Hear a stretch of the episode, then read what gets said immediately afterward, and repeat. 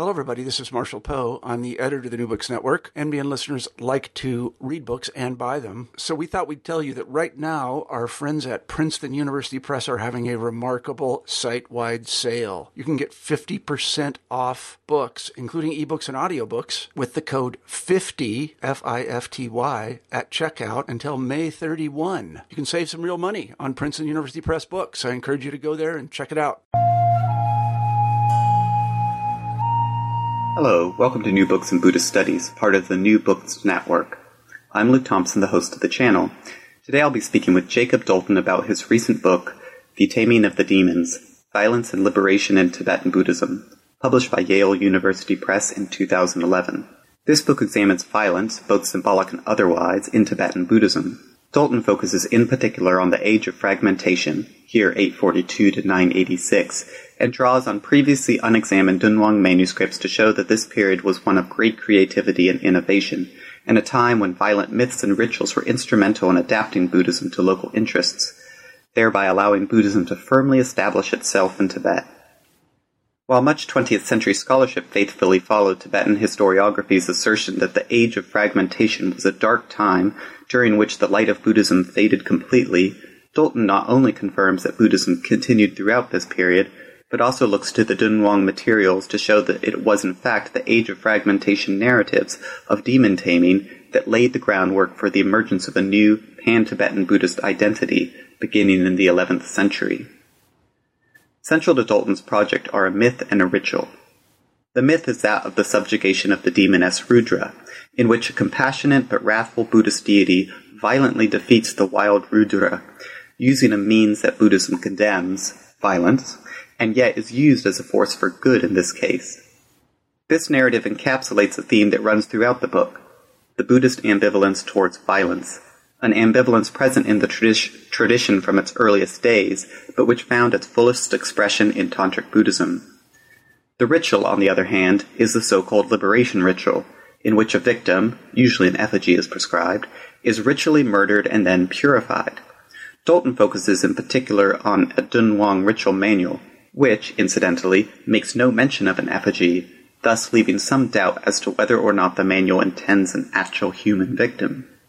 This rite and the story of Rudra constitute constitute a pair of sorts, and together served as a theoretical, historical, mythic, and practical model whereby the native evil demons of Tibet could be tamed, i.e., ritually murdered and purified, and employed in the service of Buddhism. Dalton also demonstrates how the themes of violence and demon taming continued beyond the age of fragmentation, for example, a composite work called the Pillar Testament, late 11th to mid 12th century, contains a legend in which the 7th century king Songtsen Gampo had to subjugate the land of Tibet, envisioned as, and thus identified as none other than, a huge Rakshasi demoness lying on her back, by pinning this demoness down with 13 temples.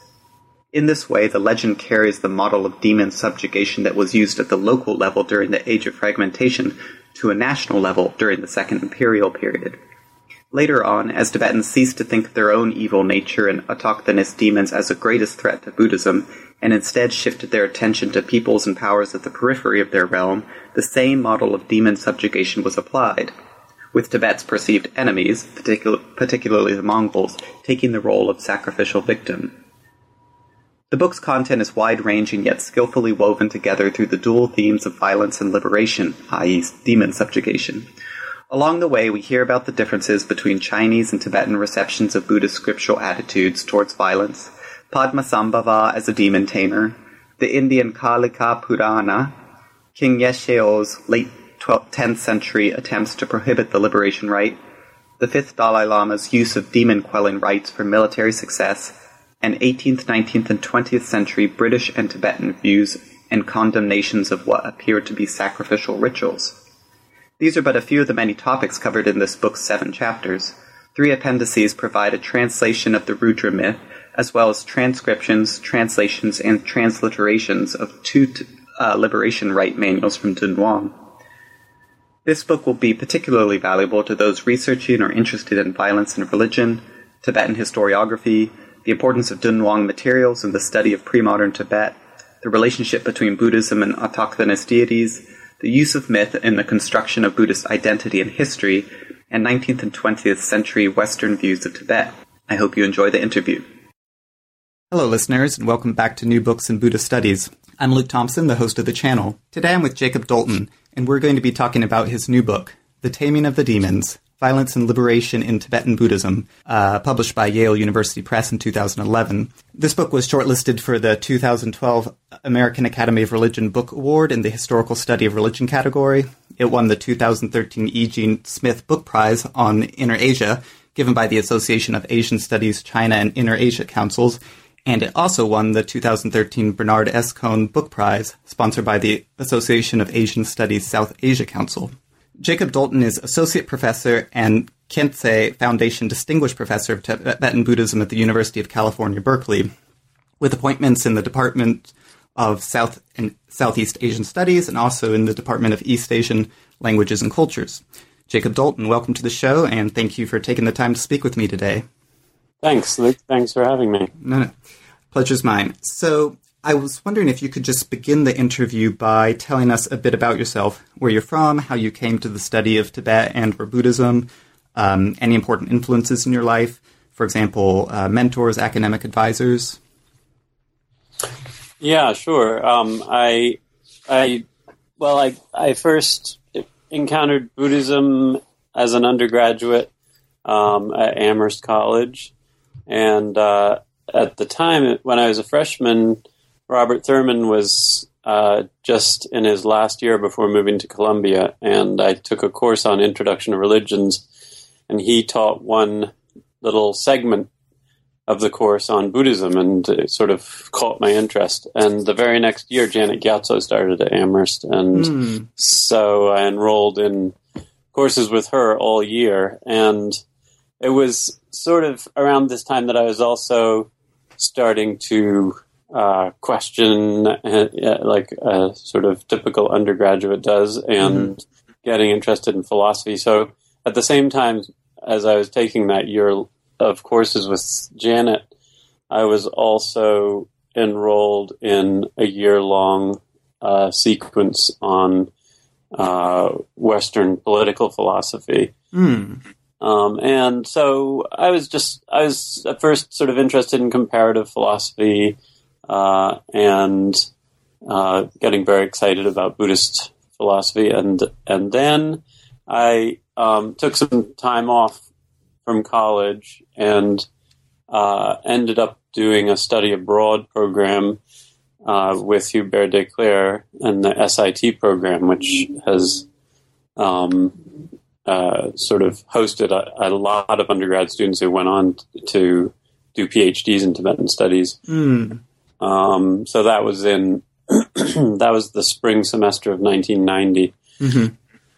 and it was on that trip that I I was shocked to discover that this isn't just an abstract philosophy, but there are actually people sitting in caves and so on, uh, doing these practices Mm. And that just blew me away, and I um, realized I wanted to spend the rest of my life going back and forth to Asia and having a a real reason to be there. Mm-hmm. Um, and so I then went on and finished my BA, BA not at Amherst, but at um, a tiny college called Marlboro College in Vermont. Mm-hmm.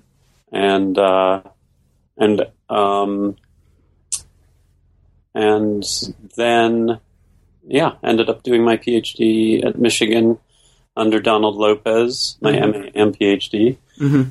in Buddhist studies, and uh, gradually my interests moved from the philosophical more toward ritual um, and the history of ritual, which is kind of what I guess characterizes a lot of my work um, since mm-hmm. uh, since completing my PhD. Mm. It's still philosophy lurks in the background, but mm-hmm. it's ritual in particular and the ways that Buddhist philosophy kind of is instantiated in in ritual and how that changes over time. Mm-hmm. Um, and do you want me to continue on with my autobiography beyond my PhD, or shall I stop there for now?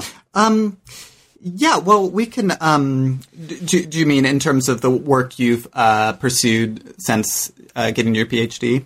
Yeah. Um, no, you can stop there. That's good. Um, okay. Thank you very much. Um, so the um, your previous, a lot of your previous work, not all of it, obviously, has, um, but before this 2011 book, and of course, you've got another one about to come out, um, I guess in 2015. But prior to uh, the Taming of the Demons, um, a lot of your work uh, focused on uh, cataloging the Stein collection of the Dunhuang manuscripts held at the British Library. Um, so, how did you come to write your second book? Uh, and your first book, which um, co-authored book, was on that. But how did you come to write your second book on the theme of violence in Tibetan Buddhism?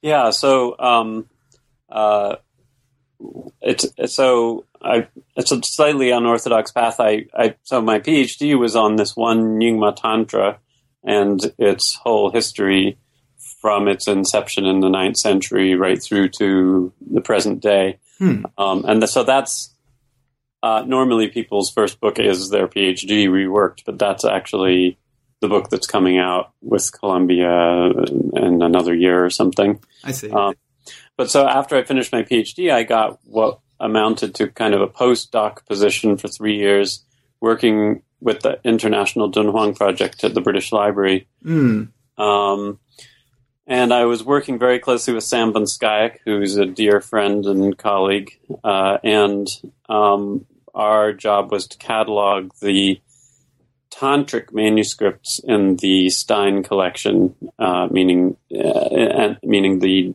the manuscripts they found in the library cave at Dunhuang. Mm-hmm. Um, by, by, by tantric in this case, does that mean all the ones in Tibetan or?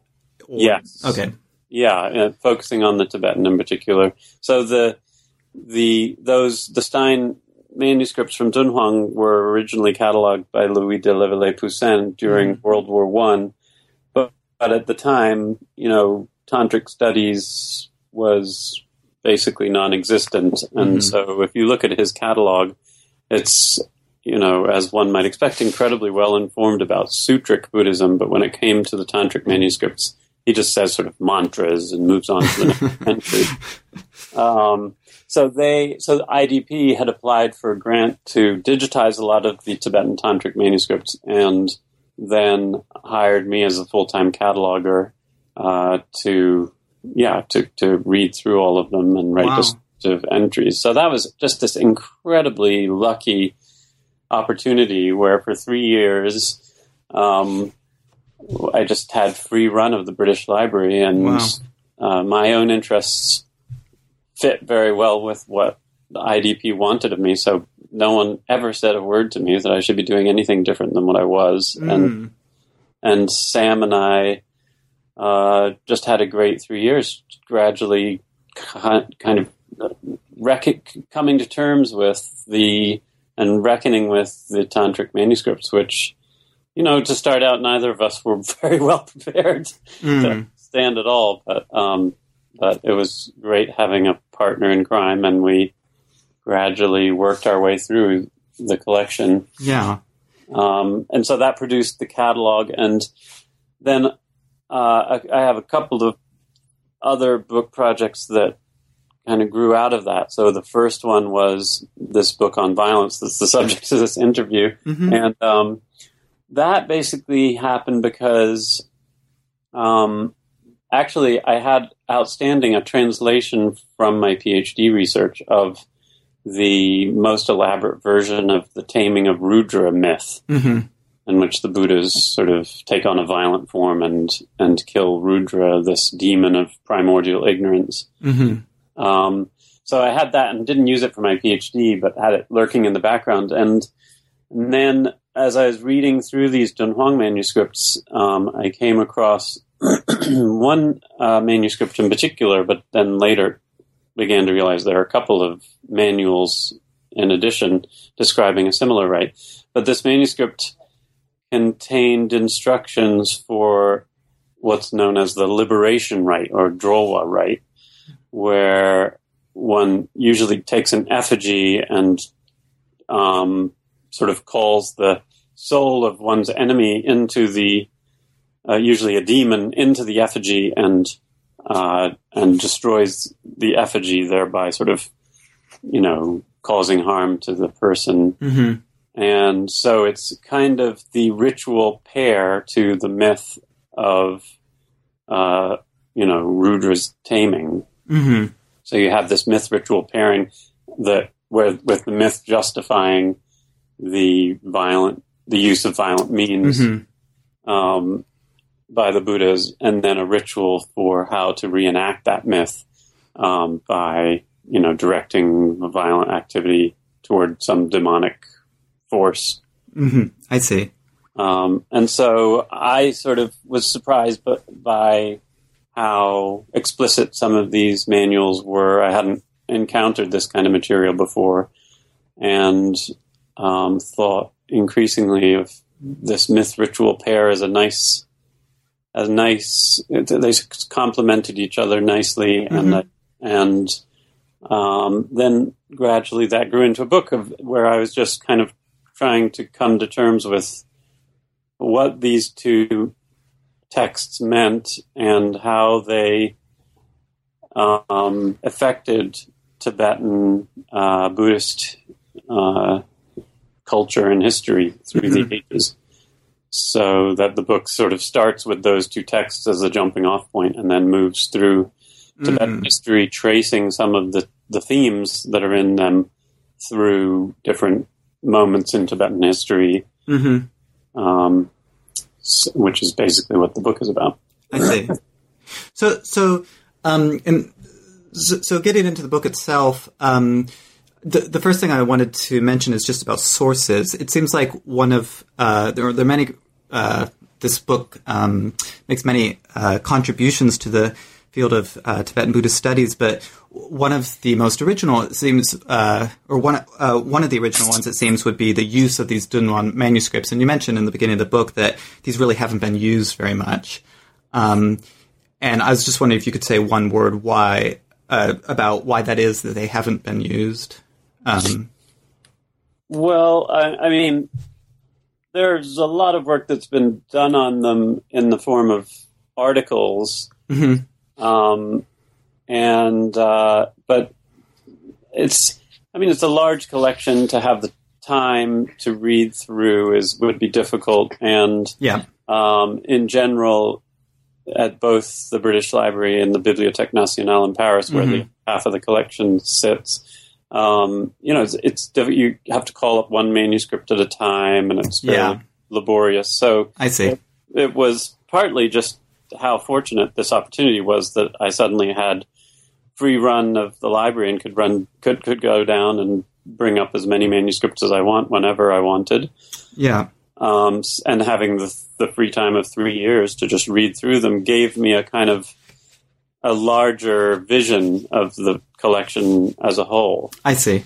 Um, so in that way, it enabled me to kind of, and, in fact, each of the three book projects that have grown out of that cataloging work um, that I'm working on, I see them as together kind of providing a, a larger vision of the significance of the collection as a whole in a way that just for pragmatic reasons hadn't been possible before. Right. So So, okay. So, um, so moving on into the uh, introduction, we already uh, in the introduction you write that the history of violence in Tibet is rooted in a fundamental pairing of myth and ritual: the myth of the demon Rudra's subjugation and the euphemistically named liberation rite. We've already discussed these a bit, um, but these are central to the book. So I just wanted to, uh, I mean, these very central to the book. So I wanted to point these out. And the myth of the demon Rudra is basically uh, the story of the demon Rudra, who in a former life was a disciple of a Buddhist monk um, who misunderstood his um, this monk's teachings, was angered and uh, uh, banished this monk, his teacher, and then descended into a life of hedonism. Um, eventually descending into Avici hell, but then through a moment's reflection on his past evil deeds, uh, he begins to ascend towards better realms until he's eventually born as a human. Uh, but as a human, however, he is particularly evil and eventually becomes the leader of all the beasts and demons um, on the island of Lanka, which is where he's born. And anyway, it's quite an elaborate story. But eventually, the Rudra is defeated by the uh, the the Heruka Buddha, who swallows him and purifies the demon inside his belly. So correct me if I'm wrong, but here the you've got sort of two parties who are both uh, uh, engaged in violence, Rudra and then the the, uh, uh, the Heruka, um, but one is doing it sort of in a way that is sanctioned by tantric Buddhism, and one is doing it not in that way. Is that Yeah. a- okay? And then the liberation right, as you described, is uh, this um, sort of usually involving an effigy in which you sort of sacrifice the victim, but for the benefit of the victim. Is that rite? Yeah, that's right. Okay, so um, so we'll, we'll, we'll, discuss this a bit more um, as we go. But um, moving on to chapter one, you you discuss the history of compassionate violence in Buddhism, and uh, although the apparently oxymoronic concept of compassionate killing may have found its most explicit uh, expression in the tantras, um, you note that from early on, Buddhism acknowledged the moral complexity of violence, and that uh, this began to be further developed in Mahayana Buddhism, in which there was a greater emphasis on intention than there was on adherence to monastic codes or, say, uh, behavioral norms. So I was wondering if you could just uh, discuss this um, this sort of doctrinal backdrop of Buddhist um, attitudes towards and ambivalence about violence. Yeah, that I, I mean, so as you say, the ambivalence around violence is sort of one of the main themes that I traced through the whole book. And um, you said that uh, that in a way, the Buddha and Rudra in the myth are both involved in violence, but uh, somehow the Buddha's violence is compassionate and good, whereas Rudra's is demonic and evil. Um, and yet their means are so sort of alarming and similar, and alarmingly similar, um, and that that it raises certain questions about how you tell the difference. So that's um, that's a difficult question and kind of the central question uh, that. Or a central question, at least, around violence that we all have to reckon with as human beings. Mm-hmm. And part of what I wanted to um, question was a sort of overly simplistic view of Buddhism as just simply uh, nonviolent, Right. when in fact they ha- they are you know they're real intellectuals and they are struggling with this intractable problem of violence Mm. and recognizing the extent to which it's terrible and to be avoided and yet unavoidable and part of life and needs to be reckoned with. So there's this ambivalence that we all feel toward violence, um, which can even take a form of sort of a fascination with violence, as we see in the movies today and Mhm. um, and in the violent imagery in the myth itself. So, Mhm. which is quite uh, gory Yes. and clearly they're in some way, for some reason, reveling in it. Um, so the first chapter really traces this struggle with violence and come trying the attempt to come to terms with this problem back from the tantras, like you say, into the into um, the sutras and in particular Mahayana Buddhism hmm um, and uh, and I, I trace it back to the bodhisattvic idea of compassionate violence hmm that you find in some of the well most famously in in the story of the Buddha in a previous life as the ship's captain Mm. he uh, is on the ship with I think 500 uh, merchants and um, discovers at some point that there's one guy on board who plans to murder everyone and steal all the all the treasure on board. And so the Buddha reasons that well, if he tells everyone that this is this guy's plan, they'll kill him. Um, and if he doesn't tell them, the guy will go ahead and kill them. And so the Buddha is sort of caught in this quandary and where there's going to be violence one way or the other, no matter what he does. Mm. So, in a kind of self-sacrificial uh, way, he decides the only possible solution in such situations is for him to kill the thief thereby taking on the bad karma of, of murdering the thief himself rather than having the, the merchants take on that bad karma by killing the thief. Mm. So he does so, and and then because of his pure selfless motivation, at the last moment, he, of course, is um, actually sort of karmically saved, and the thief Mhm. goes, I think, to a good rebirth, and everything works out nicely in the end. Yes. But it's only through, and this is sort of the paradox of that's involved in some of this violence. Is it's only through the Buddhas or the future Buddha, the Bodhisattvas, um, willingness to endure the negative karma that he escapes the negative karma. Uh-huh. In other words, he sort of accepts violence in order to transcend violence. So there's a sort of paradox there hmm that I found interesting in terms of the ambivalence that I've already mentioned here. Right. How violence is part of life, and yet you want to somehow transcend or escape it, Mm. and yet you can't escape it as long as you're trying to escape, because then you're doing violence to the idea of violence and sort of suppressing it, which can involve you in new forms of violence. Um, and which of course ties into the larger Buddhist paradox of how do you defeat desire? How do when you want to defeat desire? You know, to Mhm. desire defeating desire is a paradox, and how do you accomplish such a thing? And so you find a similar kind of paradox with violence, where you want to suppress violence because it's awful, but that suppression itself can be in a form of violence. Mhm. So that that kind of paradox and ambivalence, the, all of these kind of moves are what I lay out in doctrinally in that first chapter, and that sort of sets the doctrinal stage for everything that the more historical chapters that follow uh, after that. Okay, so that so that's um, so with that doctrinal backdrop, um, you move into um, the chapter, the second chapter in which you're focusing on Tibet's age of fragmentation, or more specifically on, on the late 9th and tenth centuries. Um, and here you argue that rather than being a time of decay, this period saw not only the continuation of Buddhism, but in fact the development of Buddhism uh, in new and creative ways. Um, and that central to this development was tantric myth and ritual. Um, and furthermore, you also uh, note that this development occurred sort of throughout um, Tibetan society, not just among a very small group of elites, um, as had been ha- as had previously been the case. Um, now, the,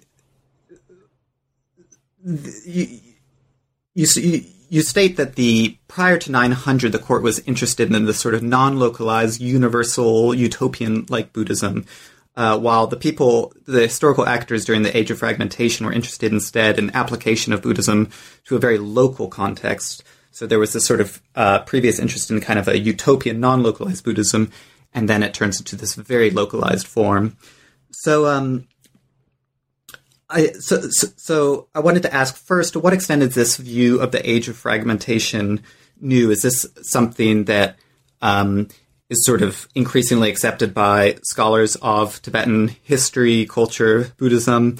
Um, and also, I wanted to ask, uh, in what way was ta- tantric myth and ritual central to development um, of these sort of localized forms of Buddhist, Buddhism during this age? Right. Um, I, I think scholars previous to this book had certainly been questioning the traditional Tibetan historical accounts of this so-called Dark Age, Mm-hmm. Age of Fragmentation, or whatever you want to call it.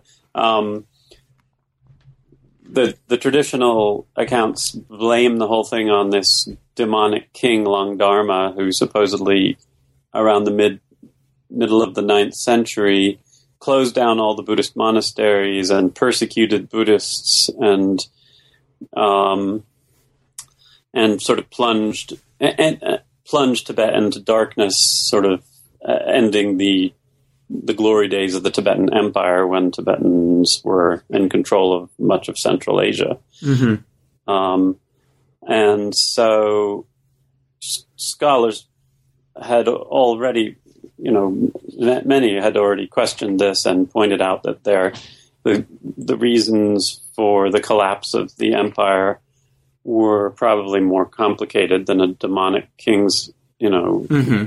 lone influence. Um, and the economic factors may have been at work, and that the collapse wasn't didn't happen wasn't as precipitous, but in fact, it was a gradual process that happened over many decades. Mm-hmm. Um, uh, but maybe, I mean, there's probably a few exceptions, but I maybe I could say that the what's new about what this book does is that it it then takes the next step by saying, okay, but then what what exactly happened in this age of fragmentation or dark age? Um, uh, once it was once the empire had collapsed, what what made this? You know, again, the traditional histories say nothing happened. The lamp of the Dharma, the typical metaphor is the lamp of the Dharma, the flame of the Dharma went out or was extinguished, and Yeah. only at the end of the tenth century were the embers sort of rekindled Yeah. and Buddhism began to flourish again. But um, so, in in the same spirit of sort of questioning the traditional accounts, I, uh, you know, maybe previous scholars had suggested, well, maybe it wasn't completely dark, Mhm. um, but I really wanted to explore more fully what happened during those years, and one of the results of um, my work with the Dunhuang manuscripts uh, was to gradually recognize how many of them dated from this dark age. Mm. That um, that in fact, you know, for example, Sir Aurel Stein, who's the archaeologist who originally brought these manuscripts to London, Mhm. very quickly came up with this theory that well, they probably date from the imperial period that ended with Lang Darma Mhm. um, because that's when Tibet, the Tibetan Empire was at the height of its power and it controlled Dunhuang, and that's probably therefore when Tibetan was being written. So this is early 9th century then. Yeah, so Okay. he thought, well, so most of these must date from the early ninth century. Mm. Uh, but gradually, as I was working on these manuscripts, it became apparent that especially the tantric manuscripts really almost all date to the 10th century. Mm. Uh, so and and so I started realizing, you know, the norm. Normally we think, well, we have very little literature from this this age of fragmentation, Mhm. um, and so who knows what happened because the monasteries had collapsed, the centralized political authority had collapsed, and we have little in the way of evidence. Mm. In fact, we that's not entirely true. But if once you redate the Dunhuang collection or large portions of it, you suddenly realize we actually have quite a number of windows into that period. Mm. Um, and so, and it struck me as particularly significant that so many of the tantric manuscripts dated from that period. Mhm. You know, there are some that date from the ninth century, but those uh, they they don't seem to contain so much tantric material, I see. um, which fits with what you'd expect because there were there were imperial decrees um, against the tantras, or I see. against the public dissemination of the tantras. They wanted to control it within the court. Right. Um, so and and so you know what we find at Dunhuang implies that after the collapse of the empire and the centralized authority, then uh, the, the Tibetans were sort of freed to plunge into the world of tantric Buddhism, and and by the tenth century, you find tantric texts being written uh, at. Right. So, so, so one of the, um, w- w- it seems like one of the central, um, uh, one of the central arguments in this chapter is the way in which uh, the sort of polig- political fragmentation um, was mirrored by a fragmentation of Buddhism, where um, this t- uh, Tibetan myth and ritual, especially the um, the the subjugation of Rudra myth, were sort of applied to um, to local deities um, and in uh, sort of catering to the interests of local patrons. Yeah. Um, I was just wondering if you could discuss that, just describe that for the listeners a bit, because uh, that seems quite central to not only this chapter but also um, what you talk about in uh, later chapters in in which uh, this sort of localized demon subjugation was later on sort of applied to Tibet as a whole. Yeah. Um, well, so once uh, once you decide that well, once you recognize that the the imperial court collapses gradually and uh, starting around the middle of the ninth century, um, and they the, therefore sort of monastic and imperial control over Buddhism is gradually lost. Mm-hmm. You end up with and I and you accept the idea that Buddhism continued to be practiced in Tibet, you end up with a, a picture that is more uh, about localized traditions of Buddhist practice um, that were not as dependent on large scale monasticism that patronized by the court. Um, and uh, and so at Dunhuang, some you this gets into a larger issue of the nature of the tantric literature at Dunhuang too, um, which is actually the next book project I'm working on. Um, what, when I came to the British Library to, to catalog these tantric manuscripts, uh, I maybe somewhat simplistically thought, "Oh, I'll be I'll be reading some tantras," uh, and I got there, and in fact, there's basically one tantra, hmm. and and you know, hundreds and hundreds of ritual manuals, sadhanas and, and vidhis and so on. Huh. And, uh, of course, this is lived religion. This, this is what people actually read and use, mm. you know, study notes, ritual manuals, and so on. And, um, and so in part, this, uh, opened my eyes to the important role that this kind of extra canonical genre of uh, ritual manuals played in in Buddhist history. Mm. And I mean, in the Chinese canon, more of this kind of literature was preserved, but in the Tibetan canon, relatively little hmm. uh, was preserved. There are a few very important sadhanas and and so on that are by famous Indians that, that you find in, in the Tanjur, but mm. but uh, but for the most part, it's the tantras that are kept and and some commentaries and um, and you know there that completely ignores the fact that there were thousands and thousands of Tibetans uh, with their own personal ritual texts, mm. and none of this was can you know preserved. Yeah. And so you end up with this kind of uh, um, invisible the Mm. the invisible genre of very localized uh, literature that's very flexible because it's outside the canon. You can slip in your own prayer, you Right. know, your own add your own comments in the margins, as one as even a modern Buddhist today does. uh-huh. Right. Um, and so, actually, this so this is the topic of a, a totally different book, but like this, of course, was going on in India too, and so the the, the theme of that book is don't forget just how important this this invisible genre was even if we can't see it it's going on behind the scenes and this Mm. and this genre of ritual manuals was actually sort of the petri dish where a lot of this creativity ritual innovation Mm. and so on could take place and then occasionally was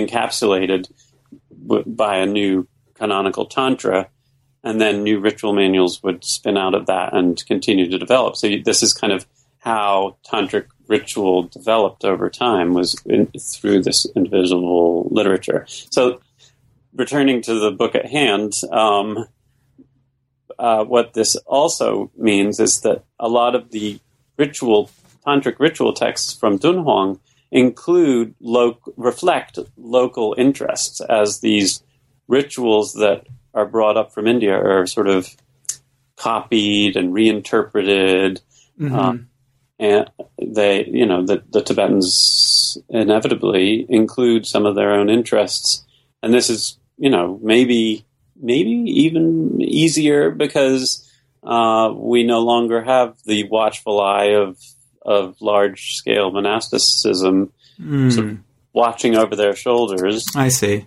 Um, and so Tibetans, as they localized uh, and sort of got into Buddhism at a local level, they were also free to kind of innovate in a way Mm, and develop their own sort of truly Tibetan traditions, which then became, you know, the the, the cause of much anguish and consternation and suppression after the Dark Age, when the monasteries came back into being and and authorities started saying, "Wait a minute, this isn't real Buddhism anymore. This has been mixed up with Tibetan Bön and other local concerns and." Some of this you don't see in India, so this camp, this is corrupt. You know, this is not real Buddhism anymore.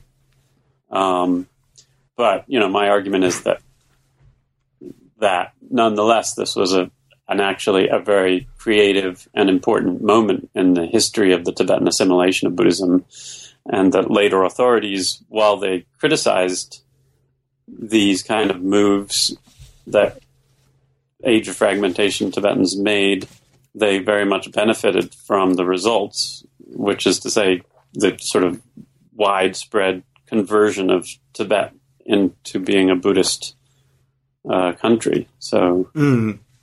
yeah. Thank you. Um, so, so we got okay. So, I I, I just wanted to um, move on a bit and uh, look at excuse me in chapter three, in which you focus on the uh, liber- liberation rite, um, and you you're looking specifically at how it's uh, described in one particular Dunhuang manuscript. Um, um, now, the liberation rite itself entails the preparation of a sacred consecrated area or mandala, um, the placement of the sacrificial victim in the middle, the execution of the victim, uh, be it a real victim or a sort of substitute victim, and the purification of the victim's consciousness. Every step of this rite appears to require various uh, ritual performances and the successful maintenance of certain states of mind, I guess specifically by the officiant.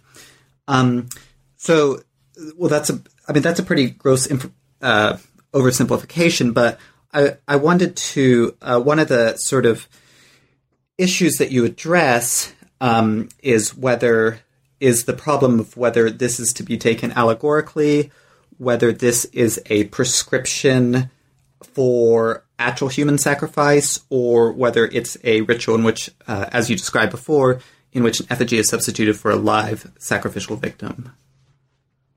Yeah. Um, I mean, that's. Uh, I mean, maybe that's unfair to ask because I suppose that's like the million, what the million dollar question or whatever. I don't know. yeah. Um, I mean, in the most simplistic uh, reading, that that you know was kind of you know the the sort of yeah like the uh, the Fox News uh, USA Today sort Yeah. of question of what um, what you know w- were people really doing Buddhist human sacrifice? Uh, and um, what I tried to do was to raise that question and keep it very much alive through the whole book. Hmm um, and to make it as real and worrying as possible so that the reader um, felt some of the import of that question hmm um, and thereby kind of used that as a as an entryway into these vexing kind of questions of violence and what's good violence and bad violence and real violence and imaginary violence and symbolic violence and what's the Mm. difference and um, so what I tried to do was to to yeah not to answer that question but at Mhm. the same time to insist that we must answer that that question Yeah.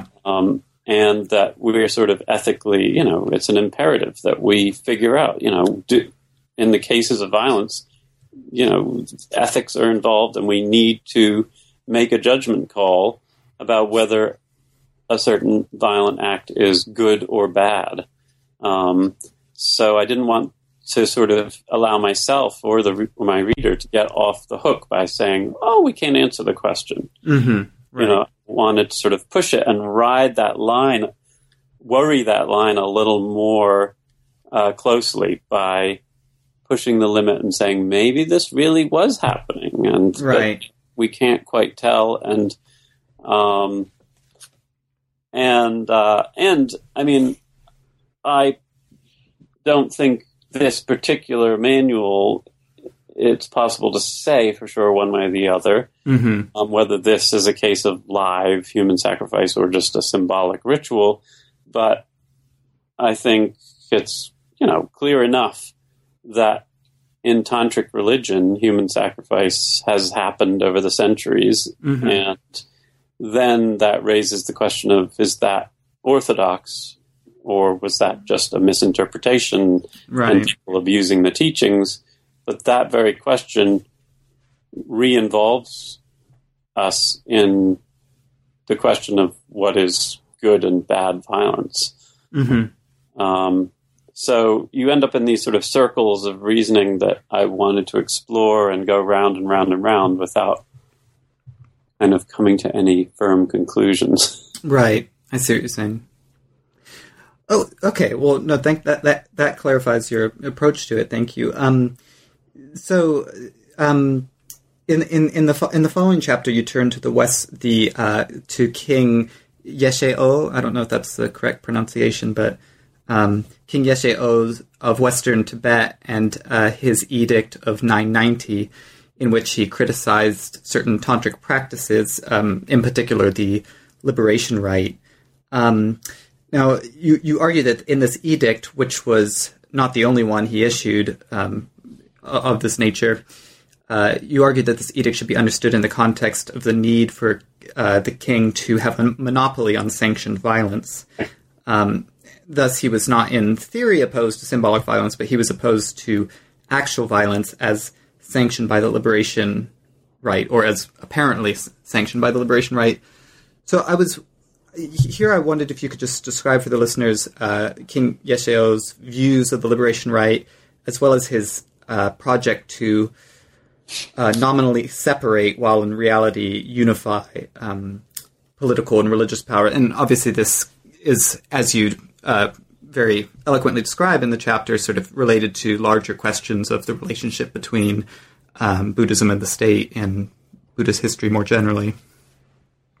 Yeah. So, um, uh, I mean, in a way, this chapter is kind of uh, the pivot point of this book, and um, and partly when I look when I first encountered this Rudra myth and the this manual from Dunhuang, this liberation rite, uh, you know, if you know something about Tibetan history, the immediate temptation is to say, aha, this is the kind of stuff that later Tibetans complain about.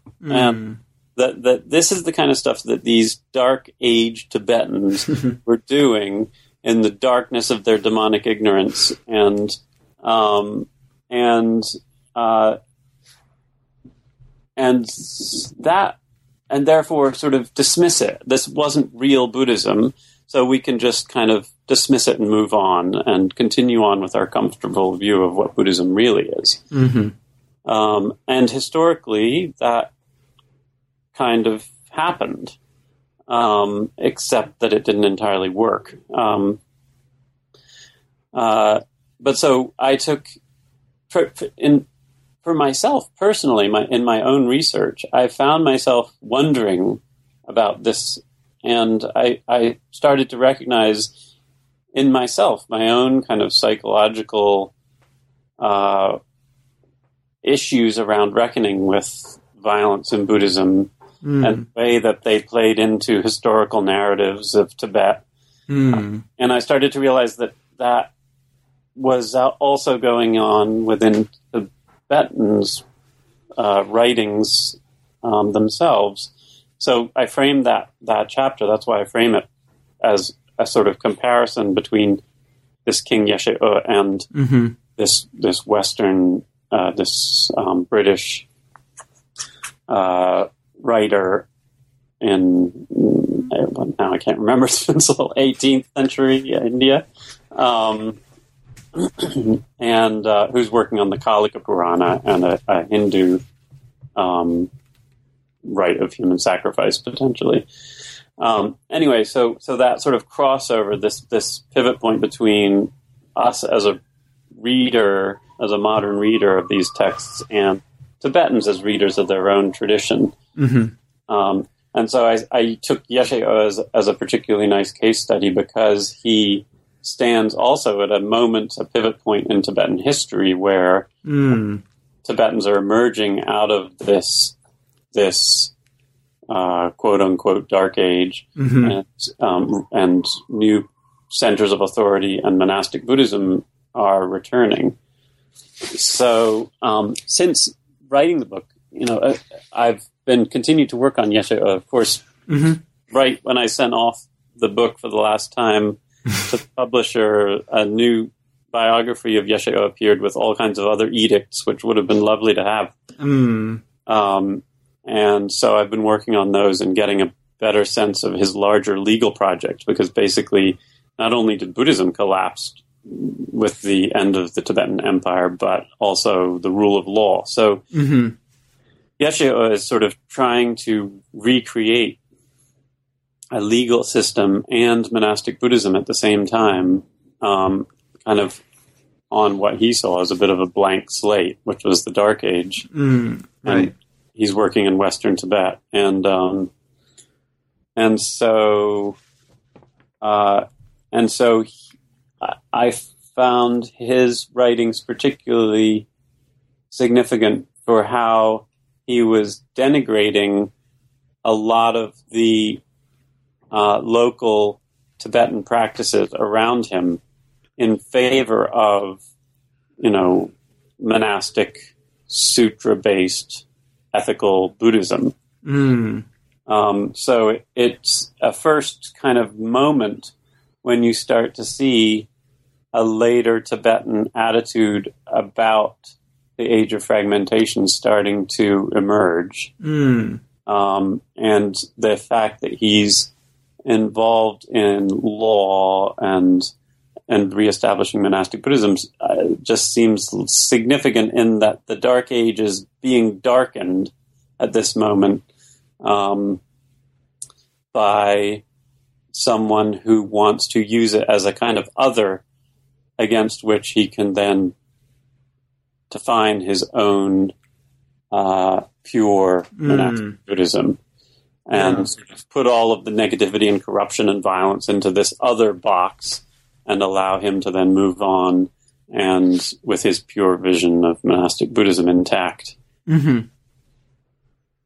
Right. Um, and I suppose that relates to something you talk about near the end of the chapter, where you talk about the type of Buddhism promoted by King Yeshe Ö, uh, by Atisha and the Guge court, uh, sort of emphasize the um, importance of monastic precepts and adherence to ethical behavior. Um, and that this, or at least it was seen by Tibetans as emphasizing these facets of Buddhism and how this sort of set the stage for a transformation of uh, real violence into symbolic violence and also for the development of certain Tibetan Buddhist orders later on that were interested more in sort of monastic discipline ethics and sort of doctrinal matters than in maybe tantric ritual.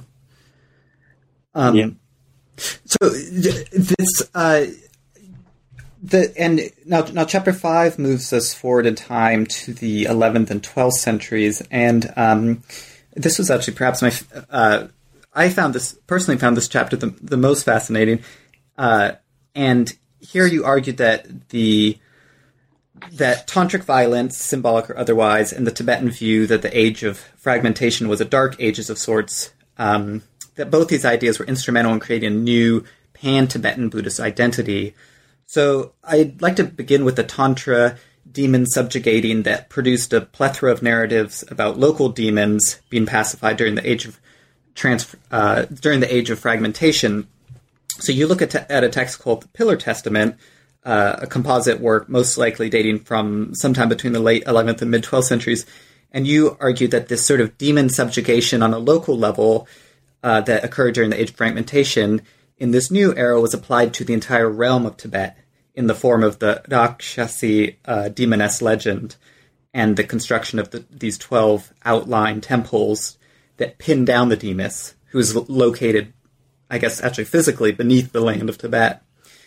Um, so you you seem to be talking about two things here. The first is the pacification of the entire realm of Tibet through temple construction, as just mentioned, and then the other is uh, individual cases of temple construction in tantric Buddhism, uh, both in Tibet and India, and the way in which such construction, um, and particularly the pre-construction subjugation rituals, are both a set of actual ritual practices and also a sort of symbolic arena in which Buddhist masters uh, demonstrated their abilities.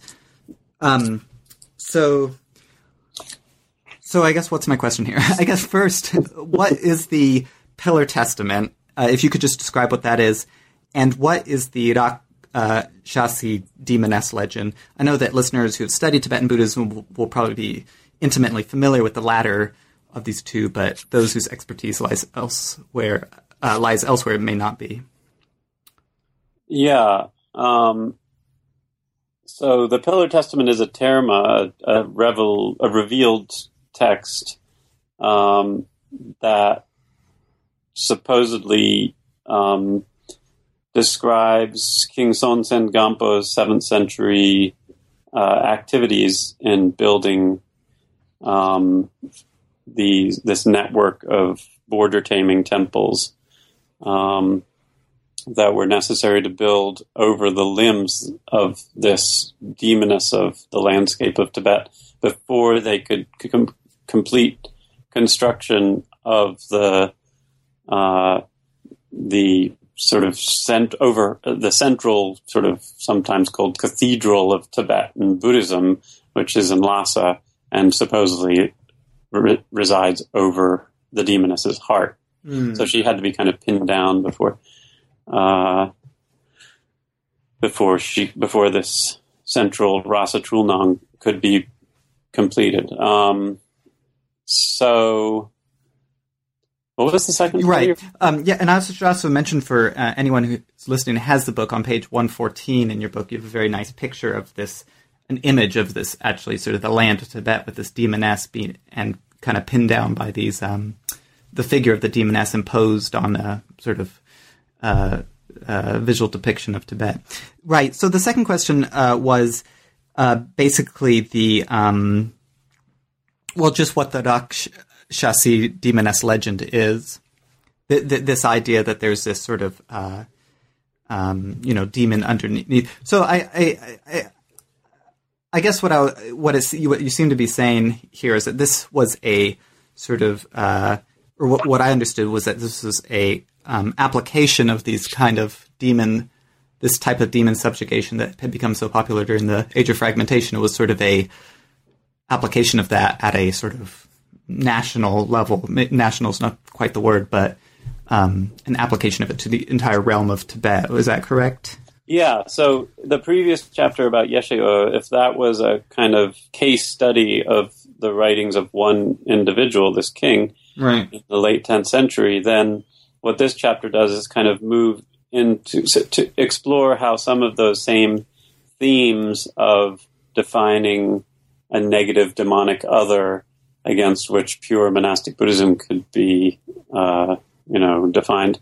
Mm-hmm. Um, uh, that this then took on a larger, that those kind of themes took on larger, that rhetoric took on larger significance across all of Tibetan Buddhism, and this famous myth of Songtsen Gampo, the first great Buddhist king in the in the seventh century, mm-hmm. um, uh, you know, establishing the the the heart, uh, the the the central um, temple of all of Tibetan Buddhism uh, in Lhasa, um, you know, is understood in within the sim, same kind of terms of you know there's this fundamental uh, demonic identity of Tibet and Tibetans mm-hmm. that needs to be subjugated by the enlightening influence of Indian Buddhism mm. that, and that, that can sort of pin down the Tibetan character. Mm-hmm. Um, and Janet Gyatso had written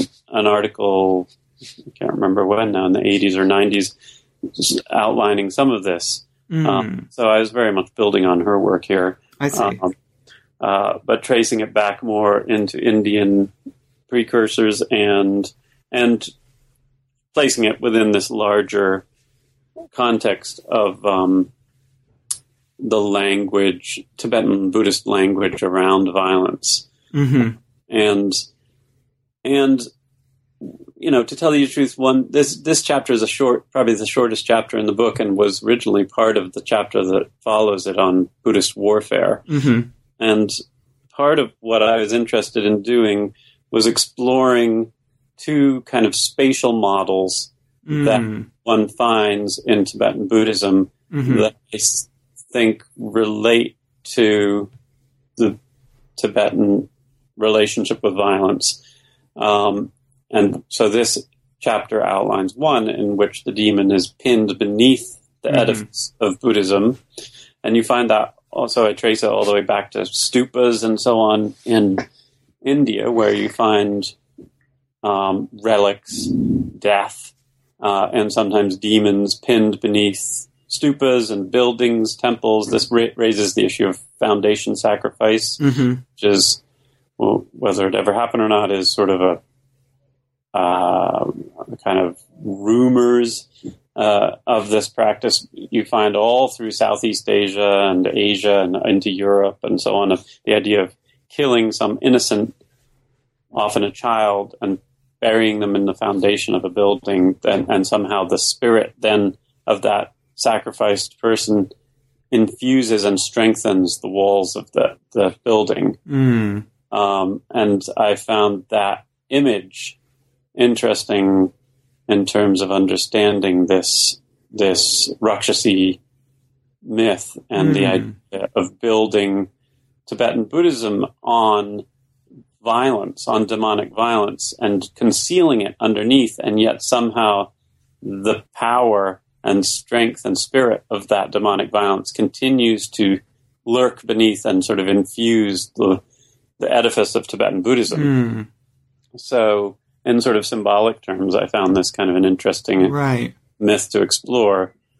Um, And, that's- and yeah, or, no, I'm sorry. So, and and and as you clearly show in this chapter, that's linked to an idea of uh, Tibetans being somehow spiritually inferior uh, vis-a-vis all things Indian, and also um, this idea that they're sort of somehow by nature demonic, and Tib- Tibet is and Tibetans are, and they must be sort of subjugated by Indian Buddhism. So, we're, we're getting close to the end, but I just wanted you to quickly contrast that with what you already alluded to, which was uh, another spatial model, which is this topic of chapter six, in which um, which involves a quite a different uh, self conception, Tibetan self conception. right. So then, yeah, that moves. Is we're sort of moving chronologically here, and so that moves to the Mongol conquest of Tibet and and the the sort of gradual extinction of Buddhism in India. And the way that Tibetans suddenly start to find themselves as the inheritors and authorities on on true Buddhism. Um, and so the spatial model that I explore in here is the idea that, uh, which you can also find all the way back into the earliest Buddhist stupas in India, is the idea that Buddhism sits at the center and pushes, instead of pushing the demonic, negative other underneath, it pushes it out to the to the boundaries, to the to the margins. Um, so uh, there's that book, Haunting the Buddha, um, by DeCaroli, where he talks about how you have these Laukika spirits on the Vedikas and, and Toranas around um, Sanchi and so on in India. Um, and in the same way, in tantric mandalas, you have demons lurking outside of the Buddhist mandala who aren't allowed in, and and are these worldly Laukika protectors of the tantric system. And so this whole model is a kind of alternative spatial model, but also potent in the Tibetan imagination. Um, and so I used it part, uh, to characterize this late, slightly later period where Tibetans found themselves now um, at the center of the Buddhist universe with the Mongols at the edges and and the, you know asking them what real Buddhism is instead of Tibetans going to India and asking Indians Mm-hmm. uh, and there, there's sort of a role reversal Hmm. Um, and uh, and with this, I also explored the issue of Buddhist warfare. I think was that same chapter mm-hmm. um, where uh, um, the themes of violence and demonic subjugate de- sub- demon subjugation take on a large scale kind of form in war magic on behalf of these Mongols, and sometimes on behalf of the Mongols, sometimes against the Mongols. And I think the chapter culminates with the fifth Dalai Lama's rise to power in the 17th century, mm. um, which is very complicated and involves all sorts, of, all sorts of political intrigue and details. But if you read the fifth Dalai Lama's own autobiographical account, he frames it very much in kind of mythic and ritual terms. Mm. Uh, and these are the terms that I've been exploring all through the book of of demon subjugation and mm-hmm. liberation rites and war magic